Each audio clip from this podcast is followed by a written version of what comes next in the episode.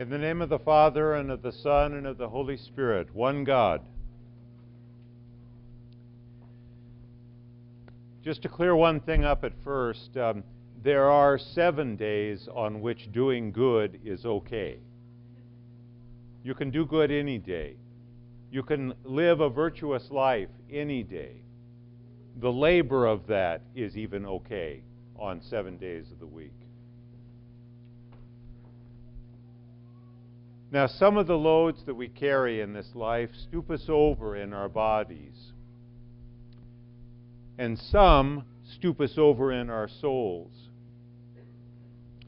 Several years ago, uh, when I was in Guatemala, Guatemala, forgive me, um, I saw a construction site which was a lot like those that you would see in a developing country, where most of the labor was being done by human bodies. Uh, there wasn't a lot of mechanization. Um, there wasn't a lot of help for frail human bodies. And what you saw at that construction site was a legion of, of common laborers carrying inhuman sized loads of concrete blocks and bags of, of, of uh, cement, bags of concrete, and as you watch them, it was um, an overwhelming sight to think of that they do that day by day. And I'm sure the laborer had to uh, force himself every day somehow to rise up and throw that 90 pound sack of cement onto his shoulder. For every time he did it, uh, his back stooped, he stumbled, he groaned, and he moved across rough ground more times than he could count during the course of the day, and he knows that tomorrow he had to do the very same thing. He had to get up and throw more of those 90 pound bags onto his shoulder and move them across rough ground and stoop. And every day, I'm sure the grip of that bent posture began to fix itself in him. Every day, that bent over posture began to fix itself in him until one day, until one day in the morning, he could no longer stand upright. Even when he's resting, he couldn't stand upright. Even when he attempted to lie down to sleep, his body was still fixed in that bent over posture. And how much he would have loved to be able to straighten out and stand upright. Wisdom, stand upright. In the gospel today, if we read between the lines, we will see how this looks like the very history of our salvation. In our history, we saw ourselves stumble and fall into the fatal handicap of sin. And later on, we saw the promise given to us in the Holy Law. We saw the promise given to us of a Sabbath rest, which would, by themselves, perhaps not heal us completely, but we could see the beginnings of our salvation in them. And then, in the history of our salvation, we see the giver of law come to us himself in order to allow us again to stand upright and to loose that bent over posture, the posture of sin. For, like the woman in our gospel today who was bent double, the race of men had long stumbled under unseen loads, a sickness that was caused by sin. And when Adam was driven from the garden, he was told that he would labor in sorrow, and so it was. In the bondage in Egypt, Israel moaned under heavy taskmasters. Israel moaned, and the Lord heard the moaning. Deliverance came to them, but it was conditioned deliverance. It was conditioned on the promise that they would observe the law of God. Now, keeping the law, that's the tough part. Everybody looks at the law and says, Oh, it's wonderful. Oh, that would be so wonderful if society followed that. If we all did all these, all these things. If we didn't do these other things, if we did the things that are told to do there. But keeping the law, that was the difficult part for Israel, just the same as it's the difficult part for each one of us. It's a difficult part for me. It comes back to what Father John Braun said don't think of a red faced monkey. What's the first thing you do? You think of a red faced monkey. Someone tells you not to, you're going to think of it. Now, from the start, the law was a grace that was meant for our salvation. Yet the Jews took the grace of the law and made of it another heavy burden that was actually much heavier than the burden that they'd had in Egypt. In the hands of the rulers of the synagogue, even the provision of Sabbath rest, even, even the part of the law that said that every Sabbath you get a rest, it got so mixed up that doing an act of mercy on the Sabbath was, was illegal to them. Even doing good, even lifting the burden of another, was bad. And as Blessed St. Athanasius observed, our Lord looked down on this condition, and he could not endure to see the race of his people left in the way that they were. So, what do we see?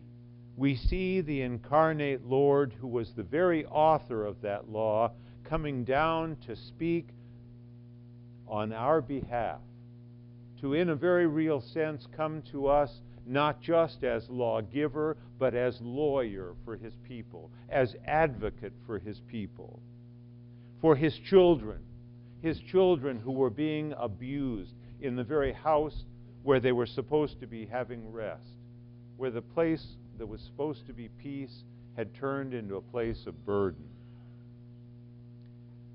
He comes as our lawyer. He provokes our adversaries. I love it when the Lord provokes. And He is very provocative in this today. He comes right into the synagogue and right in the face of those, of those, those Sabbath rulers, those, those judges of the poor. He comes right into their face, right in their own court. He becomes their adversary. He stands up to teach in the synagogue. And when I read this, when I hear it spoken, I can almost hear the deacon saying, Wisdom, stand upright. The lawgiver himself is about to speak. Wisdom, stand upright. Sophia, or Thee. He stands up to teach. He stands up to teach them. The one who himself gave the law stands up to expound on the law. And he looks out, and what does he see? He sees a woman who cannot stand upright, whose posture is so fixed by her infirmity that she cannot stand upright. And how many times have I felt like that woman where I could not stand upright, and I don't mean just a backache.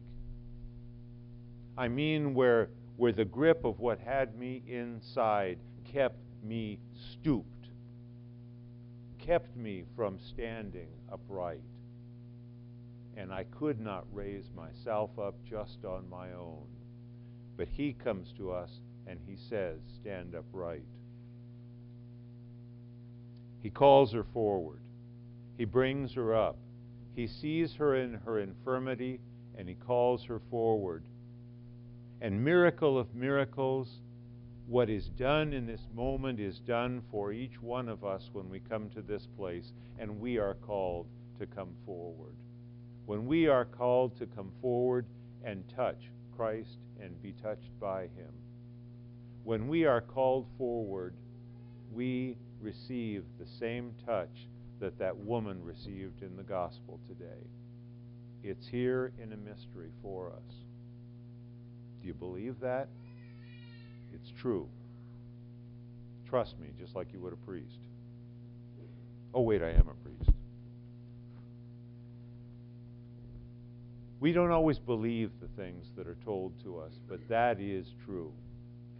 When we are called forward, we will be touched in the same way that she was touched. The crooked can be made straight. That which is within you that is bent can be made straight. That which is within you that cannot stand upright can stand upright. That sin which has you in its grip can be lifted off of you in this place, right up here. Right up here. The woman is touched. The woman stands upright. The woman glorifies the holy wisdom of God who is standing upright right in front of her. She's standing suddenly in the same posture that he is standing. She is standing upright who couldn't stand upright. She's standing in the posture that that Creator created her to be standing in the posture of worship in the house of God, upright. How can you not but sing glory in that moment? I mean, how can you not be moved by that? Yet the synagogue rulers, like the taskmasters in Egypt, they rise up to oppose the very deliverance of themselves that is there. They won't even be delivered themselves, and they won't allow anyone else to deliver them. And so the Lord once again squares off. He says, No, you step back. He squares off. He shows them their hypocrisy. And he declares that to release from bondage is to fulfill once and for all the Sabbath. When you release others from bondage, you are fulfilling what you were made for. And what's that say about when you put a load on somebody? When you put a load of bondage on somebody, you're fulfilling another law. The law of Moses was never intended to keep us from doing good or from saving life. St. Cyril of Alexandria said that the synagogue rulers broke the law when they forbade the giving, the giving of rest. May we never forbid the giving of good, even on the Sabbath. Whatever the legalist thought about her healing, she now stands and her opponents are humiliated. But all the multitude doesn't put conditions on this. The multitude rejoices, the poor rejoice, because one of theirs, one of their very own, has been lifted of a burden. One of their very own who has an infirmity now is healed. I don't know whether you ever heard the, the poem um, uh, General William Booth enters into the courts of heaven. And I'm not going to recite it, but it tells the story of, of General William Booth, who was the founder of the Salvation Army, and how, as he enters in heaven, a whole multitude, a whole host of raggedy street people are following after him pounding tambourines like the Salvation Army Band and blowing trumpets like the Salvation Army Band and singing glory to God because they've been lifted up by this old blind man who's now entering heaven, General William Booth. We should do that seven days a week. In that moment, when we do that, the Sabbath itself is lifted up and it is conferred with a heavenly benefit that's, that's what it was made for. This day was not made for, for us coming here for coffee hour. This day was made for us not just to come here in our finery, but this day was made for us to lift up and lift off burdens. We're taught God's providence. The Sabbath trains us in this. And Christ doesn't repeal that. In the Synaxarion uh, that we read on, on Great and Holy Pascha, it says that the disciples of the Lord transferred to Sunday the dignity of the Sabbath. And they prescribed that it should be a holiday and a day of rest, that it should be governed by a higher rule. And w- what is that rule for us? Okay, what's, what's our rule for the Sabbath on Sunday? You know, what, what, what's it have to do? Do we just kind of throw that out, that whole concept of, of a Sabbath rest? Is it just sort of passe now? Well, sun, I'll tell you what Sunday ought to be. Sunday ought to be a day that's taken out and lifted up out of ordinary time. Somehow, when we lay aside earthly care, uh, we lift this day up into another place, into the ages of ages. We, we, we make the, the time that we have here a token of how all of our life ought to be. All of our days ought to be this kind of a day where burdens are lifted, where the sick are healed, where we are touched by the Lord Himself and He touches us. So we ought to dedicate this day to that. And that's why we gather in this place. We gather here with the ones that we love. When we look around, when we have the embrace of peace, it's not just a formality, it's from the heart. We gather here with the ones who we are at peace with, with the ones that we love. On this day, we're healed, we're fed, we have a feast, and it doesn't disappoint us any more than Thanksgiving Day did. We share what we love with the ones we love. This Sabbath is the joy of the saints. The work of the lifting up of our hands is the purest fulfillment of the day of rest. And the joy that we take from that, when we lift up our hands, they don't come down empty. When we lift up our hands, He fills them up.